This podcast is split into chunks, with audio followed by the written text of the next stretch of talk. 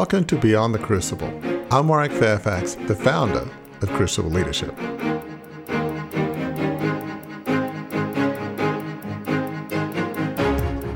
I was what I would call a highly functioning alcoholic. I was someone who could go to work, work all day, stay up all night, party with my friends, get up in an hour and a half or two hours and go right back to work again. And I I actually had to had to let people go when I was a managing editor of a newspaper who were my good friends of mine who would go out with me at night drink all night who could not get themselves up and get into work and they, would missed too much time and I had to let them go. And, and, it was like, look, I can do it. Why can't you? So that was kind of the attitude that I had in terms of being highly functioning. My work was good and my my attendance was good. I wasn't falling, stumbling, falling down. Where things eroded was morally. Things eroded for me ethically. Things eroded for me in ways that are true crucibles that lead you to those things where after you've had the big party and you've gone out with your friends and you've had a great grand time, you lie in bed and you think, is this all there is? Have you ever asked yourself that question? Found yourself laid so low by a personal struggle?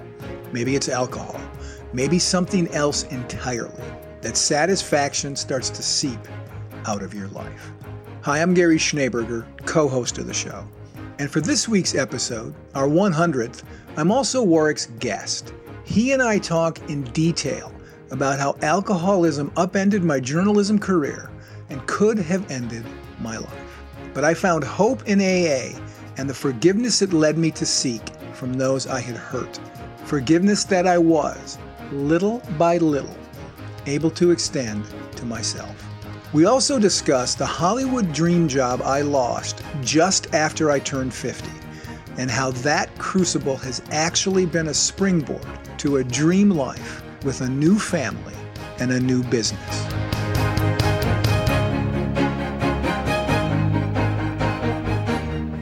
Gary, thank you so much for coming here because this is the 100th episode, is it? 100th episode. Which is amazing. And we thought, you know, what can we do that's special, that's different? And obviously, listeners have heard a lot about my story, but they really haven't heard about Gary Schneeberger's story. Who is Gary? Right. He's the co host. What's right. he about? Um, yeah, and why is he involved in something called Beyond the Crucible? Does he have crucibles? Well, yeah, you know, and, uh, like? and because Gary is human like the rest of us, surprise, he has crucibles.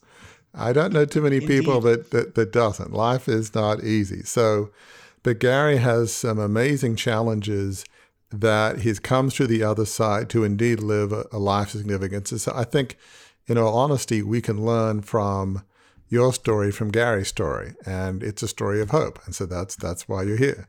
So as we always do, and you spent some time in Hollywood, um, uh, we're going to get to the main event, but Let's hear a bit of the origin story, the uh, the backstory of Gary Schneeberger. You obviously grew up Kenosha, Wisconsin. So tell us a bit about what life was like growing up in kind of the, the early years. Yeah, um, and, and and thank you for that, and, and thank you for the opportunity to to be a guest in addition to being the the co-host. It's a it was a bit of a gimmick on our part when we said the hundredth episode. Let's do something completely out of the box. you interview me, so we thought that would be um, interesting, and we hope it, it, it is helpful as well. Um, my origin story, my backstory, as you said, born in Kenosha, Wisconsin, youngest of five children.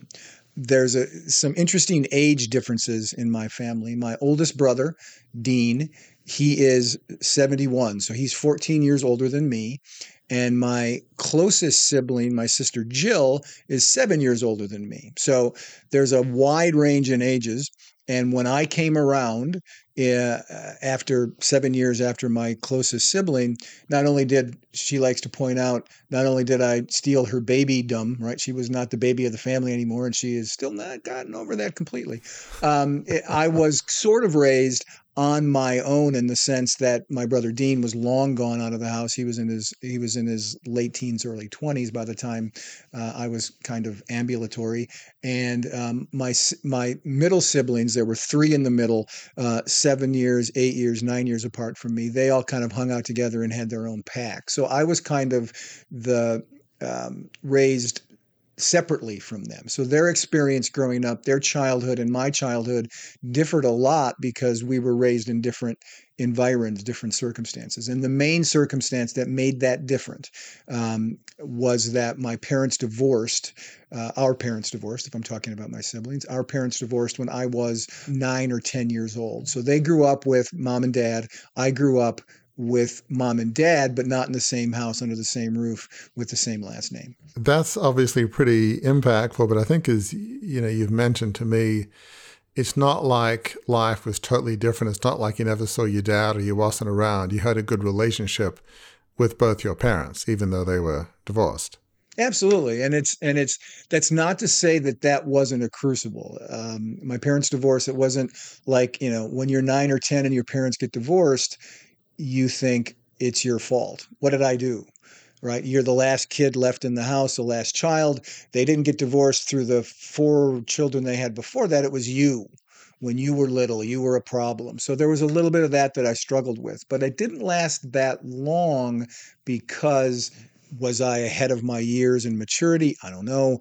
Um, did it just sort of uh, the stars aligned and I was like, oh, I, I get that. I saw when my parents split up as difficult as that was on me in some ways, not having them under the same roof, I saw that their lives individually improved. And as a child who loves his parents, you want to see them live the best lives that they can. So there was no, you know, there there were some some not great things uh, when they were together. Um, there were fights and arguments and and and those kinds of things. Home wasn't didn't always feel like the safest place in the world. So when they when they divorced, I still saw my dad, as you said. I saw him every Sunday. Um, more than that, he'd take me to ball games and take me to do things. So I lived with my mom. They didn't fight. Uh, they didn't argue over me. There was none of that stuff going on. And I began to see at a pretty early age that they were happier humans not an endorsement at all of divorce, but they were happier people, no longer married to each other. And in fact, as as I got older, as I grew into my teens and then into my 20s, I saw that the the spouses that they met after they divorced were actually perfect fits for them, and they were both eh, inordinately happier, which made me happy. But as a young kid, I did see that home wasn't as stressful as much as losing dad from the home hurt, home life wasn't as day to day, moment by moment as stressful as it was before that. There's another interesting kind of beat to the story uh, as you were growing up. Your love of writing and journalism was fostered at an early age, and I think there's something I believe your mom did for you that uh, was a help on that path she gave you a Absolutely. gift. Absolutely. What you're alluding to is that my mom noted that I liked to write. That was like my favorite subject in grade school. I still have in the bookshelves behind me here, I still have the very first story I ever wrote in like first grade called The Pig.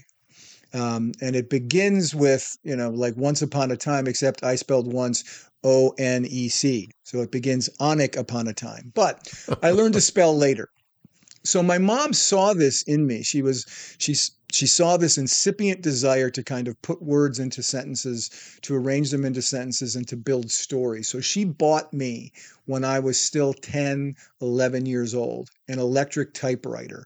Listeners, if you're of a certain age and you have no idea what an electric typewriter is, look it up on Google and you'll see. It's a, it's the precursor to a, a computer that you can do writing on, word processing on. She bought me an electric an electric typewriter, which unlocked for me an entirely new world. Out of the out of the ashes if you will of of you know her disappointment in the in her marriage failing she was able to pour into me something that ignited my spirit. And i uh, started writing i, I can remember warwick sitting in front of the television set watching monday night football and write and typing out the play by play every in, incomplete pass. And by that, at that time in the 70s, the Packers stunk. So I was writing lots of interceptions and fumbles and stuff. But I was just typing so I could get the feel of what it was like to create words into sentences and paragraphs. But I eventually began to use that typewriter, and I still have them again in this bookcase behind me. I still have them to this day. Scripts 70s were the were the were the height of cop super cop shows.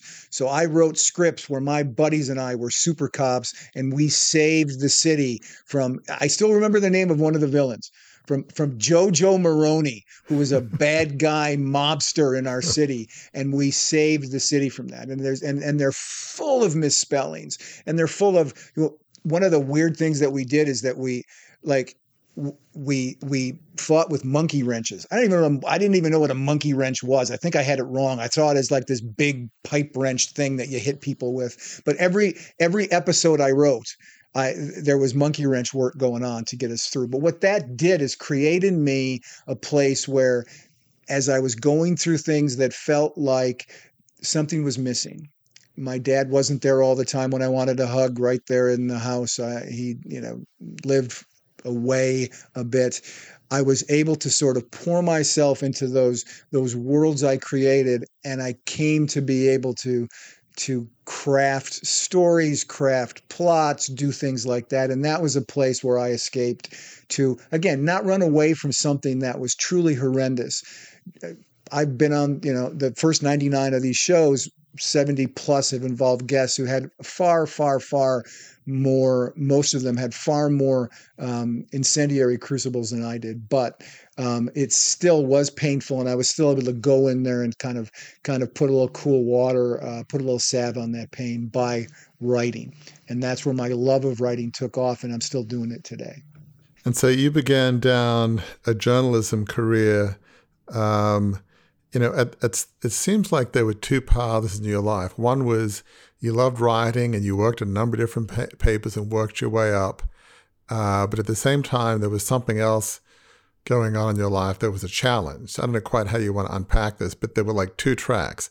You were doing well as a journalist, working your way up, but then there was mm-hmm. this other track kind of going on that was a, a challenge. I don't know how you want to unpack that, but it was sort of there's two tracks going side by side throughout a good throughout 20s and 30s, if you will. Yeah, from my from my teens, um, right. uh, and what you're referring to is I began, uh, like many people do, uh, to you know we had a bar in my basement, so I'd sneak down there and you know grab a little drink and like, oh, okay, that tastes terrible, but I you know I feel a little lightheaded or whatever afterwards, and it makes me feel older and cooler. And so um, from my late from my mid teens into my late teens, uh, with my buddies, um, I began to drink, and I began to drink um, uh, to excess um, quite often um, while the journalism, and then as the journalism career went on, one of the vices that they tell you there are three vices of journalism, uh, and I know this because I served in journalism. One, cigarettes, smoked those, did don't anymore. Two, coffee, never drank that, but I've got a diet Mountain Dew inside this.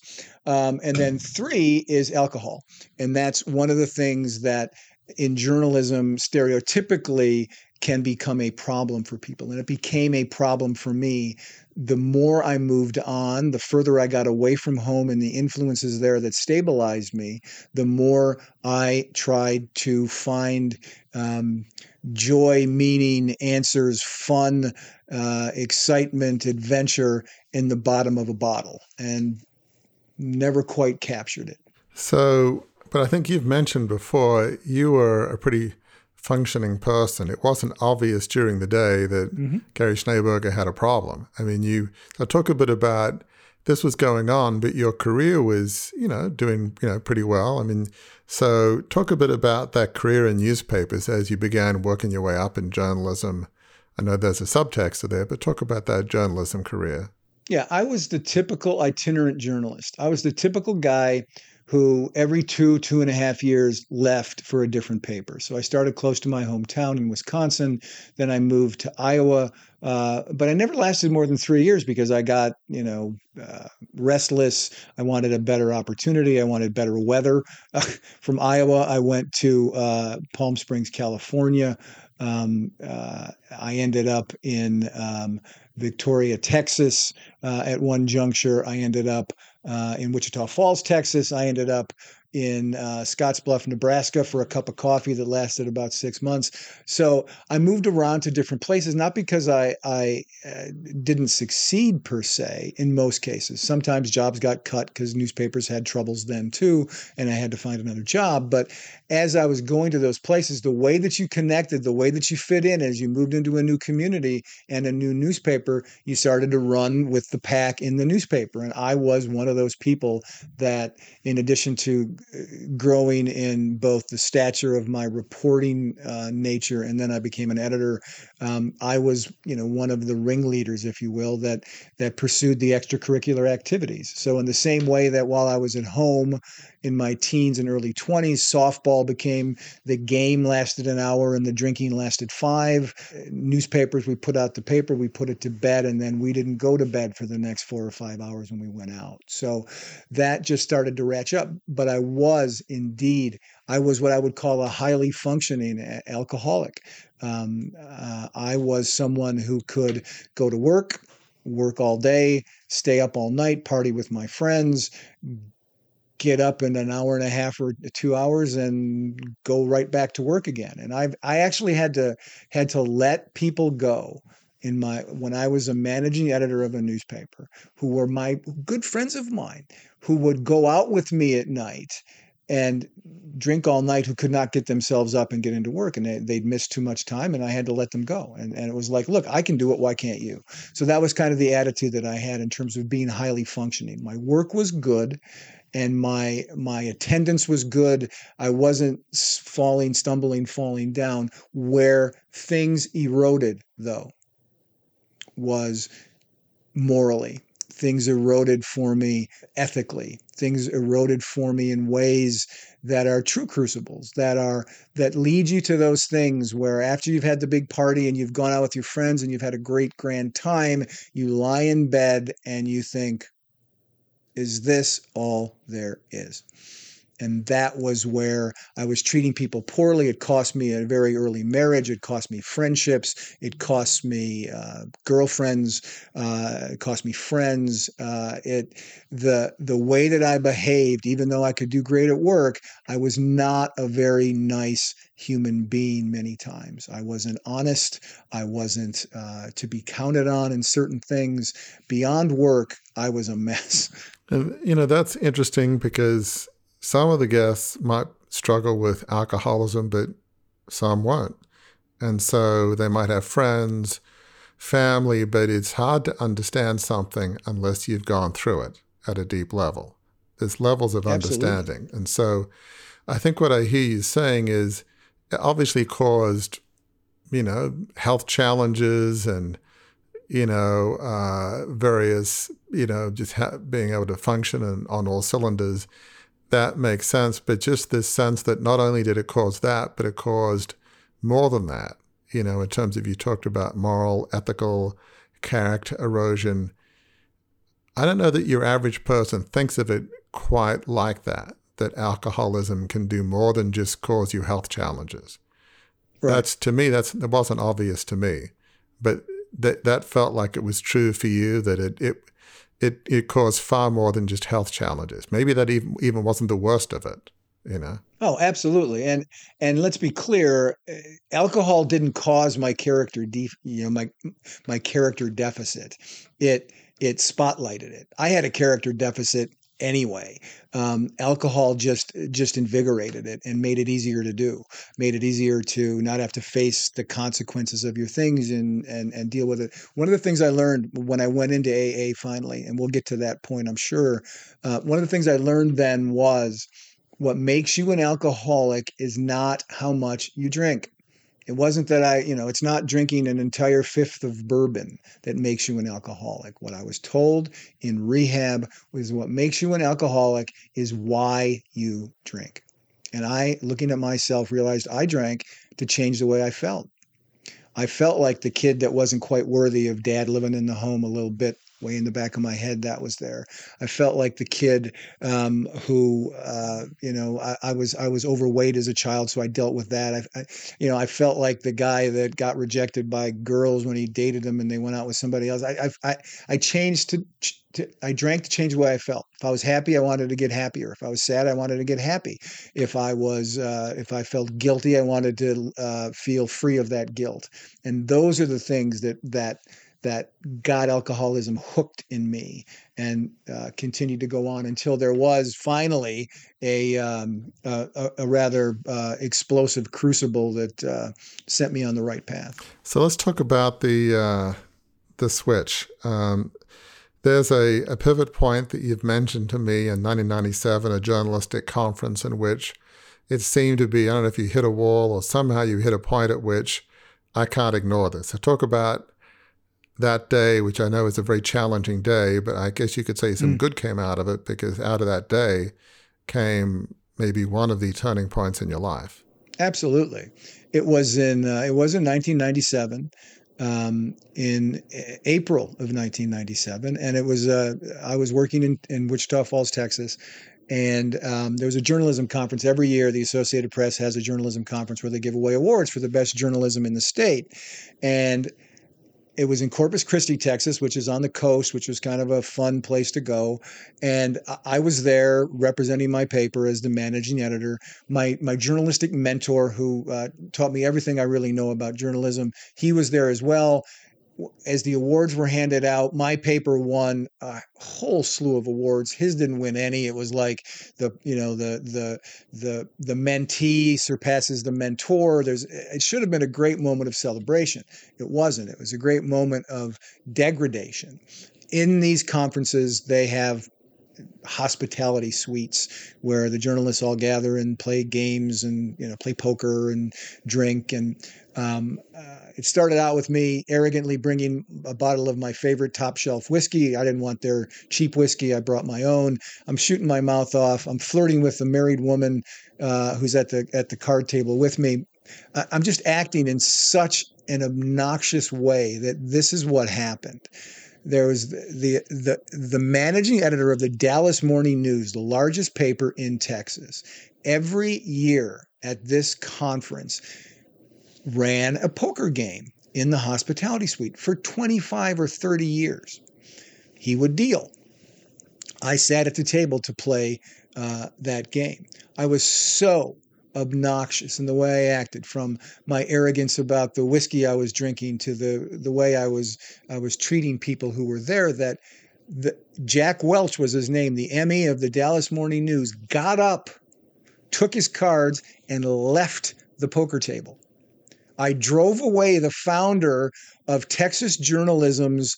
You know, he, he, was a he was a dean of Texas journalism, and I drove away the founder of like the most fun thing about the Associated Press managing editors conference in Texas. I drove him away from the table.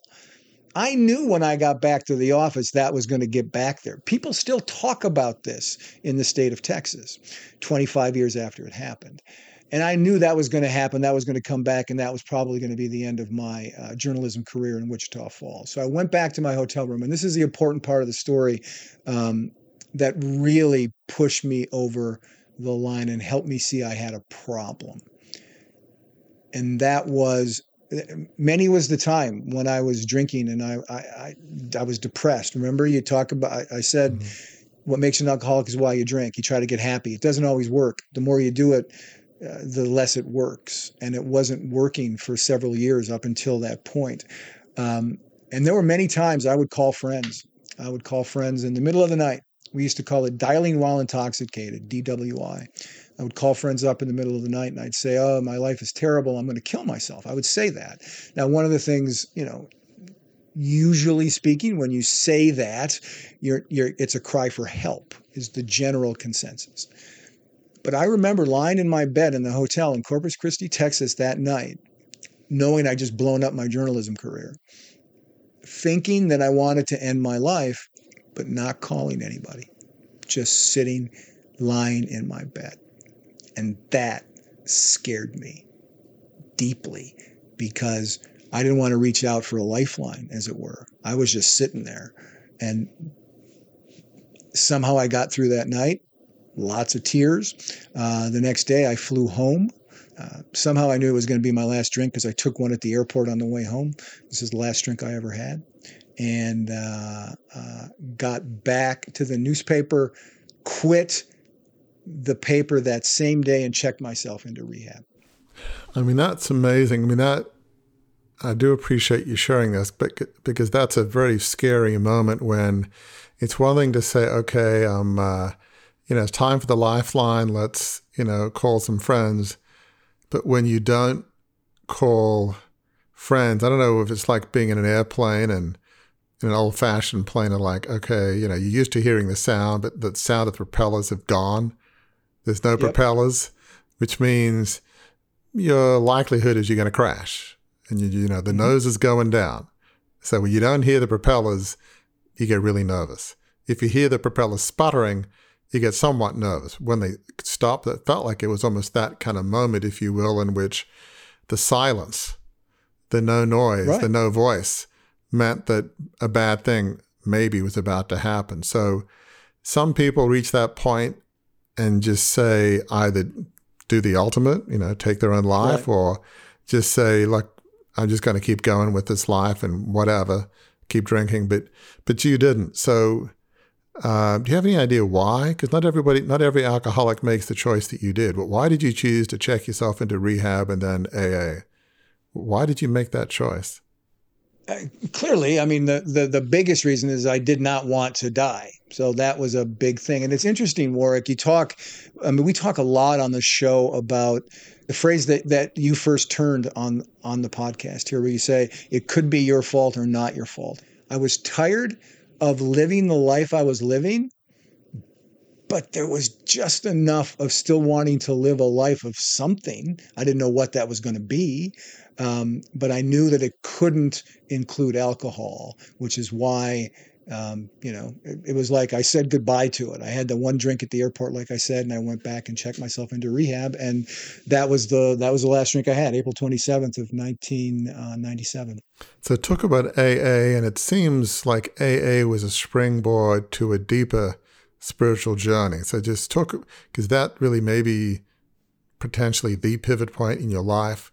So talk about AA and that spiritual journey yeah. and how the direction of your life from we talk about the bottom of the pit it felt like 1997 might have been close to the bottom of the pit for you i mean yeah for sure uh, but for then because sure. we're dealers in hope here then there, then hope sprang maybe it didn't come with a huge uh, horn but like a little little ray of sunshine little itty-bitty yep. ray that grew brighter and brighter so talk about aa and that really path to a deeper spiritual awakening yeah, it was. Um, I uh, backing up to my growing up years. We didn't go to church. We didn't have. Uh, you know, I I've been to church maybe three times in my life growing up, and that was to kind of go with girlfriends on holidays. Um, so I didn't have any experience in that in that area. So in AA, in treatment, they take you to AA meetings and we all loved them because even before we knew what the what the content was because it, we it was the only time we could smoke. So we sat there and lit like one cigarette after the other uh, and smoked during the meetings, and that was you know the smokiest things in the world are AA meetings, probably still to this day.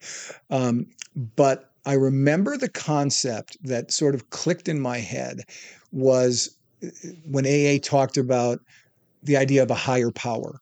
And it was the first time truly in my life, growing up non churched, not really understanding religion at all, it was the first time in my life when it occurred to me there was a power higher than me. I wasn't sure who that power was, what that power was, but the idea that I wasn't the ultimate highest power in my life um, kind of cracked open a window that let some some breeze in, that let some sunshine in, and that began a process in which I I did lean into the God of my own understanding, and that's another way that AA puts it. But there came a time, and that kept me sober for several months. But there came a time in my life where I had to ask the question. Logic for me didn't dismiss God as there's no way that could be. Logic for me told me if it's a God of my own understanding, and my own understanding is what got me lying in the bed wanting to die and not wanting to call a friend to say I wanted to die if that was what got me there was my own understanding, how was a God of my own makeup going to help me? And that was when I was open to the idea of something beyond that. That was when I, I started a new job in Palm Springs, California. I met a young woman in the newsroom. Um, I wanted to date her. She didn't want to date me. She wanted to tell me about Jesus. She did over the course of several weeks. Um, that led to me accepting Christ, and that that was the one-two punch. AA got me on the on the on ramp, and then Christ got me to a place where true healing could then, from the inside out, occur. I think you've talked about this, but I just want to go, you know, one step deeper. So AA talks about, you mentioned that a God of your own understanding, but yet it seems like you had a deeper search for meaning and purpose, that it wasn't enough. So just talk about, in your case, why was your faith in Christ? I mean, why is that such a pivot point for you in terms of finding meaning and purpose beyond, at least, again, this is your journey, your truth, as we say. Uh, mm-hmm. Uh, nothing against AA, but for you, you know, there was something about your faith in Christ that just offered so much more. Yeah, and I'm glad you said nothing against AA because I'm the biggest proponent still for AA. If it wasn't for AA, I don't think my life would have been saved. I think my faith in Christ has made my life worth saving, if that makes sense. There was mm-hmm. the stain of my hand, the stain of the self destructive behavior. And then there was living in a way that made my life something that reflected goodness, not, you know, self indulgence. Um, but, you know, what was that for me? It was a, it, it, it was a longing for, right? I said earlier, I would come home after hanging out with the guys uh, in the newsroom and, and lie in bed and go, "There's got to be more than this." And when um, I was introduced to Jesus and I was introduced to people who followed him, and that was when I discovered that there was indeed something more than this. There was something more than just getting by day by day. There was something deeper to uh, well before, long before, decades before, while you were still trying to bounce back from your crucible mm-hmm. I, and find your life mm-hmm. of significance, I began to understand without calling it that. What I wanted was a life of significance, and I didn't have it, and I wanted to find a way to get it. And I want to shift to the next sort of point in your career, which is interesting. But one of the things we talk about a lot in Crucible Leadership and indeed on this podcast, Beyond the Crucible, is as you begin to claw your way back from the bottom of the pit, find meaning and purpose and a life significance, a life on purpose dedicated to serving others, one of the things that's absolutely critical is the word we call forgiveness. Sometimes it's mm-hmm. forgiving other people, sometimes it's myself. For me, it was more forgiving my own stupidity, but I have to believe you would not be the person you are today without dealing with forgiveness because I could I could potentially understand. I mean, you've said what I went through is my own fault.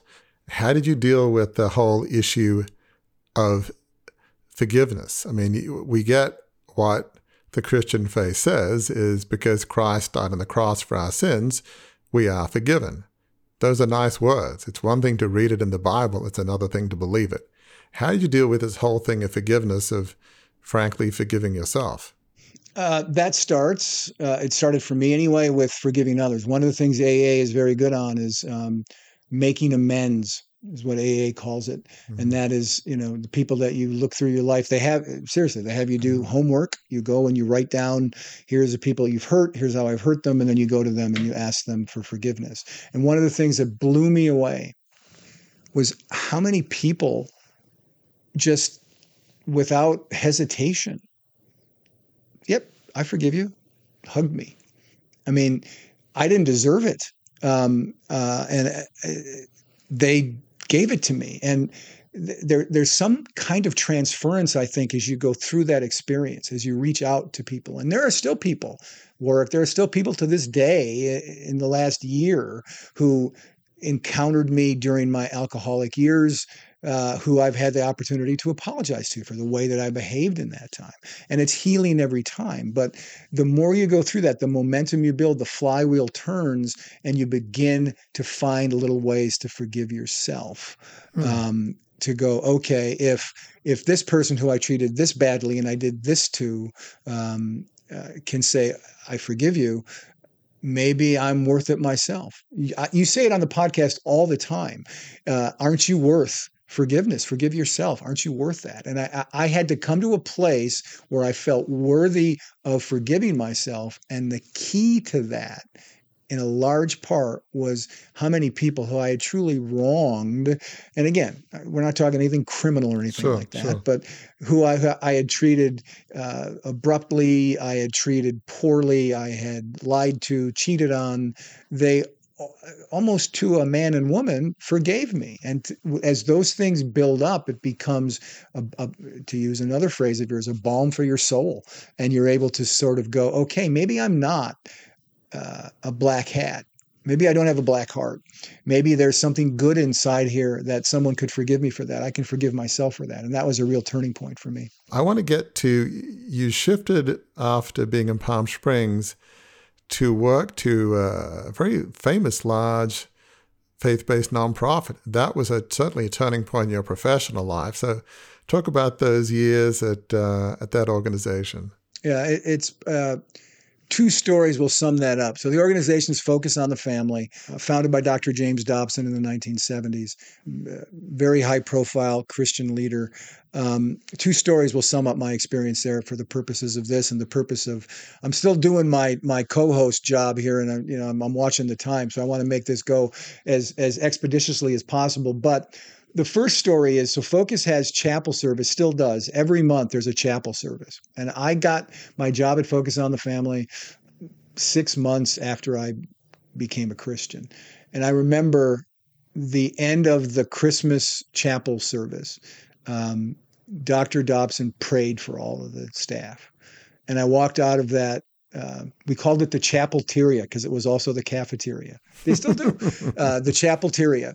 I walked out of the chapelteria crying because I realized that I got I'm getting paid for James Dobson to pray for me.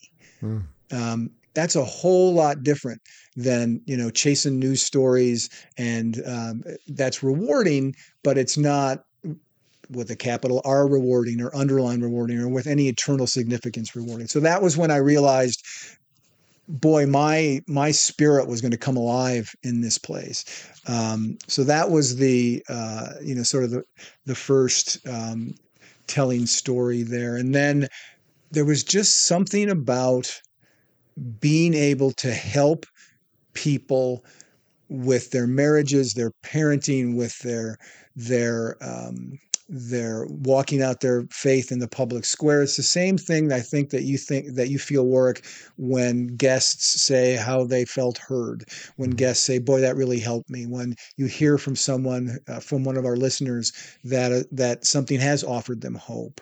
Um, we were extending to people hope in difficult times, hope that marriages could be saved, hope that children who may be wayward weren't going to be that way forever. And you know, hearing those stories every day, being involved, being able to be in the midst and help with those stories. Yes, it was rewarding to break news as a reporter, but at the end of the day, not all the time did anything really change or or or uh, for eternal significance. These are things when I was involved in these things that focus on the family, gave me a sense of fulfillment that went beyond just job well done.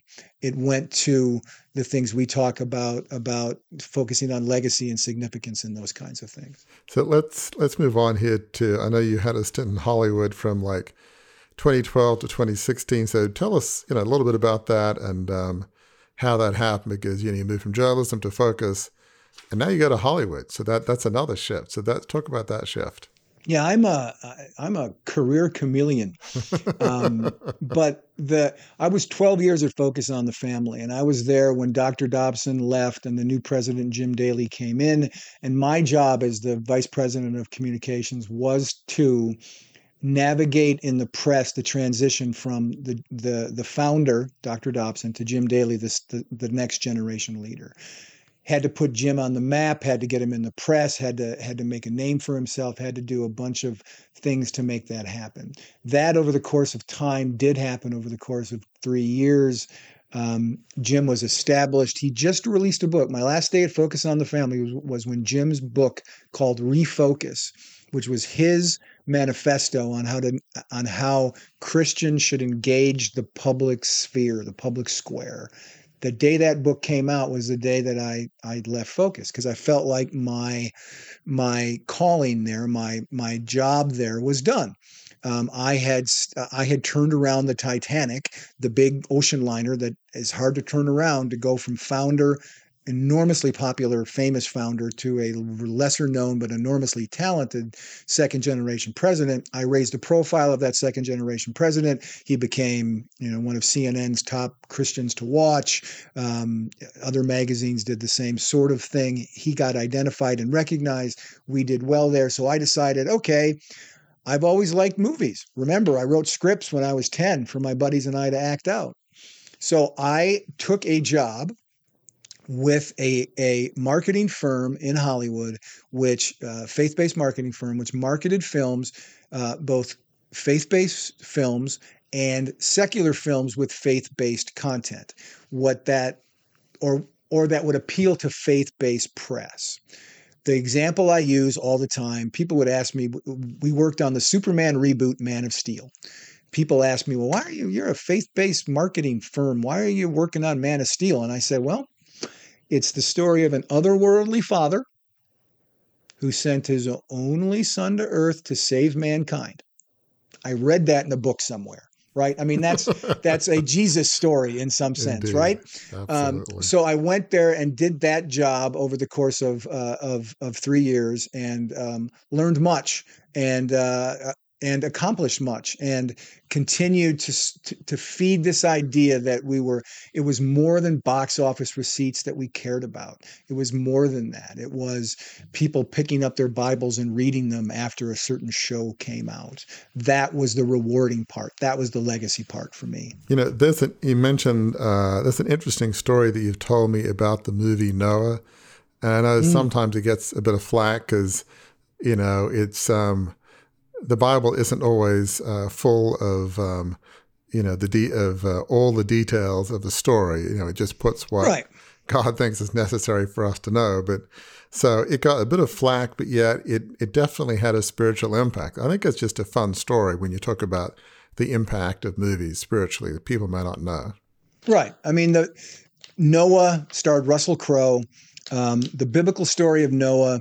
He doesn't speak until the the ark lands on dry land. You've got Russell Crowe as your star. If you're going to do it a, a, an absolutely biblically accurate account, Russell Crowe is in his first silent movie. He doesn't talk until the end, the last third of the movie, so we can't do that. So there were some um, some additions taken, as I would argue they were they were uh, extra biblical, not in the Bible, but not contra biblical. But the good news, despite all of the rancor that came from some in the faith community, is that when that movie came out in 2014, and I'm reading this out of my book right now, the website BibleGateway.com, the weekend that Noah premiered, reported a 223% increase from the previous weekend in the number of people who looked up the Noah story in Genesis chapter 6 through 9. Also, YouVersion, which is a Bible app, the number one Bible app, for smartphones in the country, in the world, saw a 300% increase in users opening the biblical account of Noah in the US and a 245% increase globally. My argument then, my argument now is how does a movie that drives people to read the Bible, how is that a bad thing? In an at a time, this was at a time, remember, that every movie was about a Harry Potter book or a comic book. This was the good book getting read by people because of a movie. That was a good day at the at the movie PR factory for me. Absolutely. So I want to talk about maybe one of, if not the most recent crucible that you went through, in which yes. there was um, we we were talking recently about blessings coming out of crucibles. Perhaps this is a good example. So talk about you had a crucible in Hollywood, but it did lead to the blessing and what you're doing currently. So, talk about that last shift. I was head of publicity for a PR firm that represented uh, and promoted several movies. Three or when you're like that in Hollywood, Hollywood operates like pro sports. When you're in charge of something uh, and you have three or four movies that don't do well, the box office is, is disappointing. The studio's not going to shut down. Um, the owner of the company probably isn't going to run away.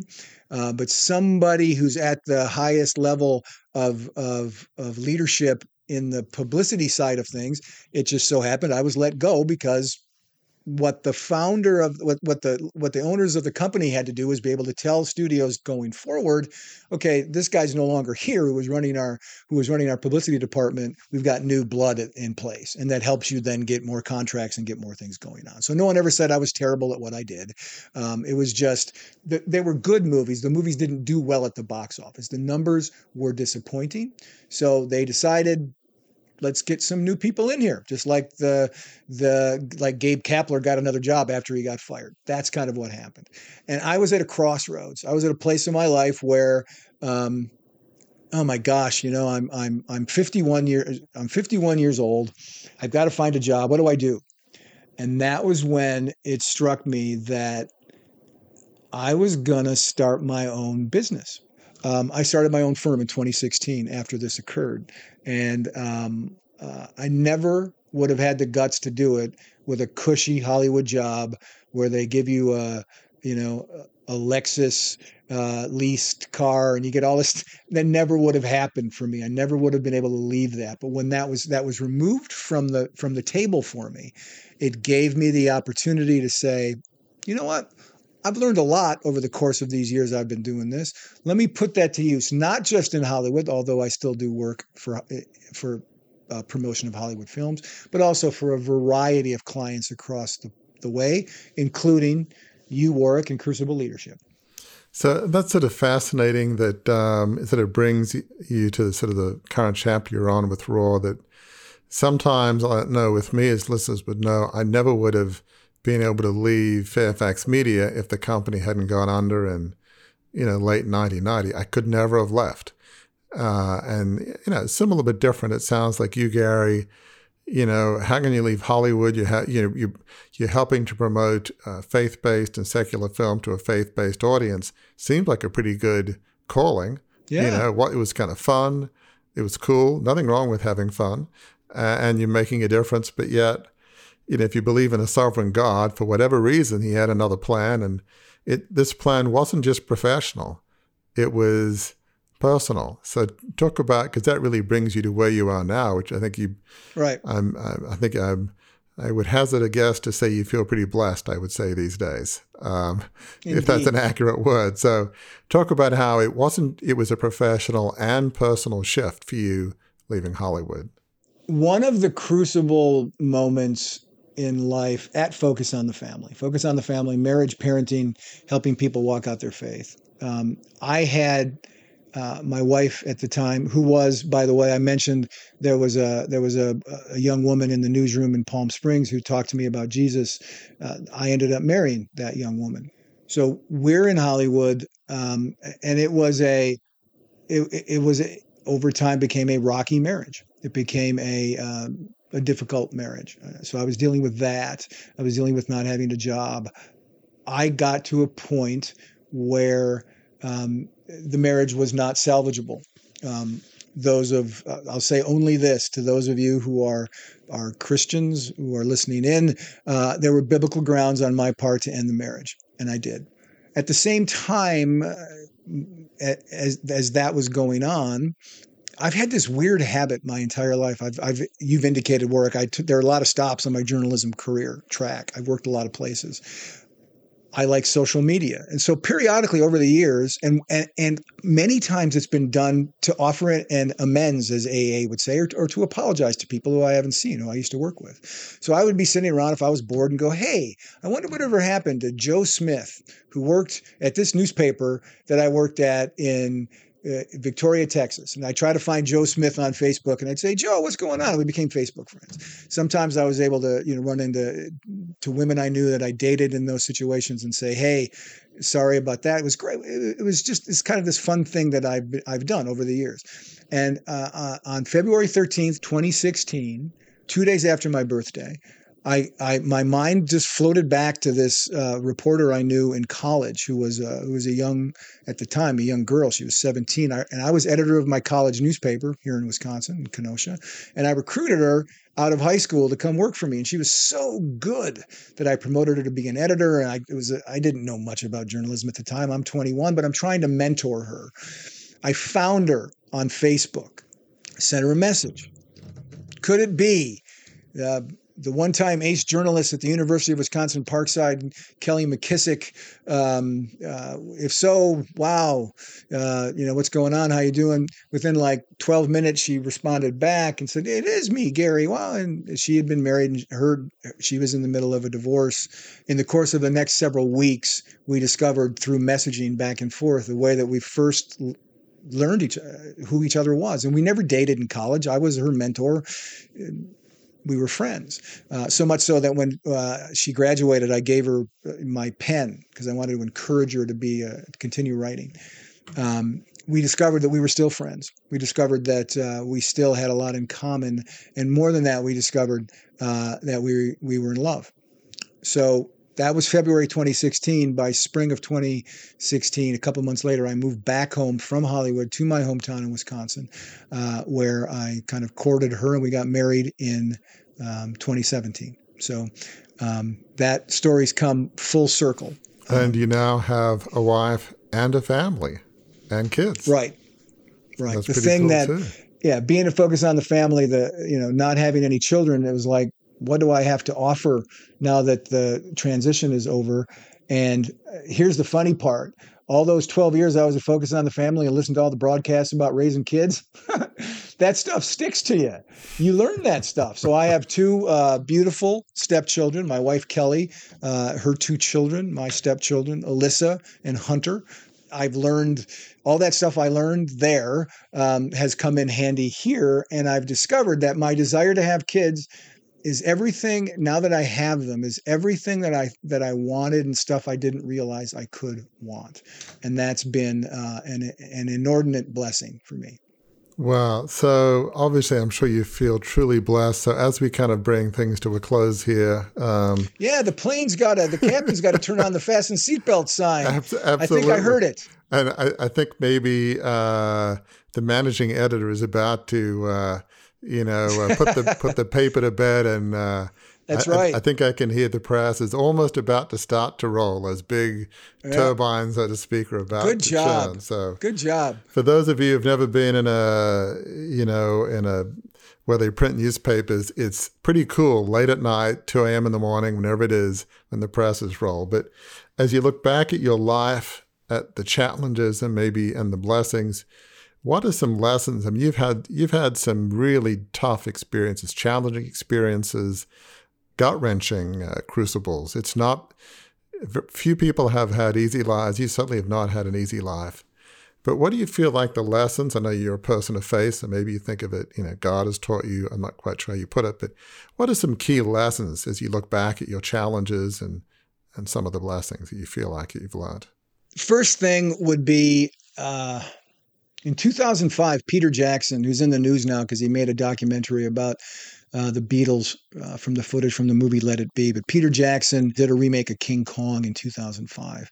And I really liked the movie, but there's a, almost a throwaway line in there. Jack Black, the actor, plays this kind of shyster uh, uh, film director who's you know trying to fast talk his way to get to Skull Island to get Kong, and he keeps running into things that don't go right, don't go right, don't go right. Talk about crucibles. He hits them every time he turns around. But he says to his assistant at one point, and this line always stuck with me. It's a, not a big line in the movie, but he said this: "Defeat is always momentary.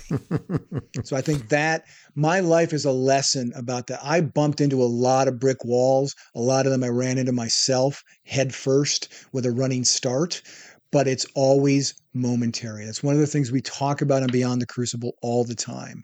Uh, it doesn't have to be your worst day. Your worst day doesn't have to define you. So defeat as Carl Denham, the character played by Jack Black, said in King Kong in 2005, defeat is always momentary. That's that's uh, number one. Uh, second thing I would say is Um, and it was funny. We were on a call the other day, Warwick, and I said this to um, to someone about you know you don't have to tell us the stuff that we do right. Just tell us what we need, what we can do better. And you were like, "Well, I kind of like hearing what I can do right. I'm I'm sort of it, it helps me." And I was like, "Ooh, I felt bad." But um, from my perspective, you learn more about what's vital in life and the, and the life you want to live from what you struggle with than where you excel. Um, uh, chances are, in fact, you already know what you do well.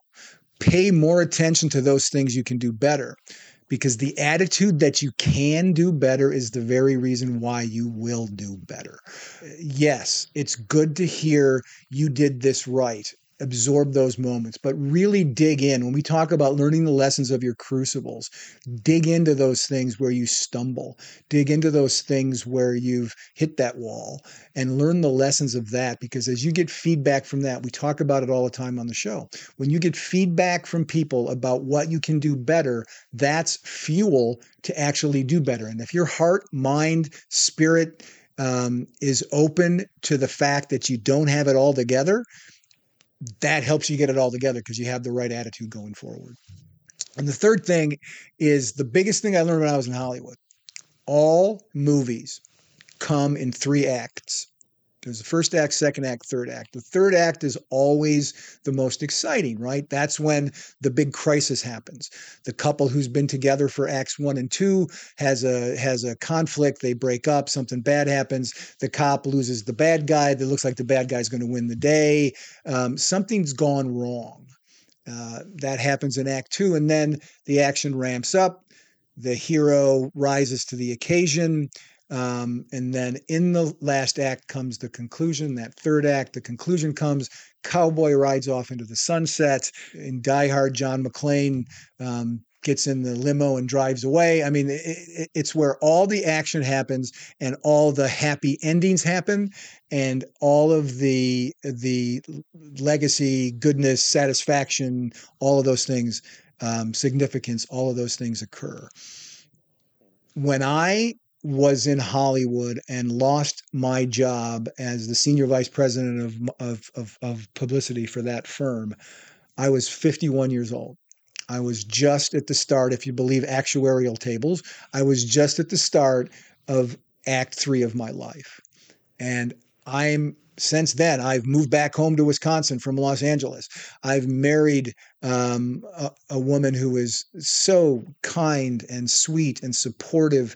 Uh, uh, I have two wonderful stepchildren. All of those things happened at just the start of the third act of my life. So the so that's my story of the third act of my life. Always remember, listeners, that life comes in acts and each act kind of wraps up. So no matter where you are, if it's first act, second act, or third act, there are always plot twists. There are always opportunities to move forward and end in a place that is better than the place that you started. Um, one of the things, even if you're in the last act of the, the third act of your life and it seems like it's ending on a bad note, I think of, speaking of Peter Jackson, I think of the third Lord of the Rings movie. That movie had like five false endings. Just when you thought it was over and you were, gra- you know, gathering your popcorn, there was another ending. Right. Um, the ending doesn't have to be the ending. I'll go back to Die Hard, which we have a blog, which is on the, we, we have a blog about Die Hard and the crucible lessons you can learn that's on crucibleleadership.com. When we think that movie's over, John McClane's dropped the, the, the terrorist out of the top of Nakatomi Plaza. Oops! Another bad guy shows up, throws off a coat, and is almost is going to shoot him. And and and John McClane's cop buddy uh, Al Powell saves him by taking out the bad guy. There can still be false endings. So even if you think it's ended on a note that hasn't been great, keep going one step forward. One small step at a time, as Warwick says, because that could be a false ending. You can write your own ending. Great thing about that all movies have three acts. You're the screenwriter of your story. Wow. Well, that is a great place to end. I think I can indeed hear the managing editor or uh, you know production yep. manager, as the case may be, is hit the button and the cylinders are rolling and the it's papers, shaking, the presses are rolling. The pa- uh, and so just as we close, and then you know you can close us out as as you always do. I just want to say, just personally, uh, you've been such a blessing to me, to Crucible Leadership. Uh, we brought you on board originally because we felt like you know it was time for public relations, but you do that great. But you do so much more than that. You've uh, as you know, we were in the, the third act of getting this book published. You know, you sort of were my wingman as we went through uh, the last uh, edits to make sure it was true to the story and the message. And you get Crucible leadership at a deep level, the co-host to Beyond the Crucible, where different personalities, actually very different, common faith, but different people, certainly different upbringing, that's for sure. But yet sometimes uh, people, you know, different trades, different backgrounds can make for really a great complementary team, which I think we are. And um, yeah, I mean, we wouldn't be where we are today without you. So you've been certainly a great blessing to me personally and to Crucible Leadership. And so uh, thank you for helping make Crucible Leadership uh, what it is today. And uh, yeah, it's been a blessing too to hear your story. There's so much in it that I think listeners can really find hope uh, as you've charted through your challenges to live what is an amazing life of significance. You've kept moving forward and and you know you are blessed and have been blessed and look at what you do now with uh, Roar and uh, a wonderful family and um, you know those are times when you wake up and you think thank you Lord I'm, I'm just blessed uh, is that like a fair summary? yeah, I mean it's. Uh, I don't think about it all the time, and that's why this is a this is a great opportunity to to to talk about those things because I don't think about the moment in the hotel in Corpus Christi, lying in the bed, not wanting to go on. I don't think about that every day. I don't think about that hardly ever. So to to to, to go, I was there 25, 26 years ago, and now I'm here those two people aren't the same people. They don't have any of the same values. They don't have any of the same emotions. They have none of none of those uh, those those things. So yeah, it's an absolutely fair summary, and it's all been because taking one small step and and learning to to move on and learning to say i'm sorry and learning to say i forgive you and learning to yourself and to others and learning to do those kinds of things we say it all the time i'm going to say it here in a minute it, it doesn't have to be the end of your story and all of those things that happened all the things that happened to you listener that are crucibles could be the end of your story, but you have to let it be. And I, I surprise myself sometimes when I say all life's in three acts, all movies are in three acts, your story's in three acts. You're the screenwriter. You can write the way every act goes, no matter what act you're in. You get to write your own ending. And that is a beautiful thing. So until the next time we are together, listener, now I've put on my co host hat. I'm no longer the guest. Thank you for spending time with us uh, here at Beyond the Crucible. And do remember, as I just said, that the, those crucible moments in your life are not the end of your story. Uh, I talked about all kinds of things that could have been the end of my story. And I wrote, I write stories. So I know they could have been the end of my story, but they weren't. So you don't have to be at a place where those things become the end of your story either. In fact, if you learn the lessons of your crucibles as you move forward, they can be, those moments can be the start of the best chapter of your story, the best act of your story, because where they lead is where they've led for me, and that is to a life of significance.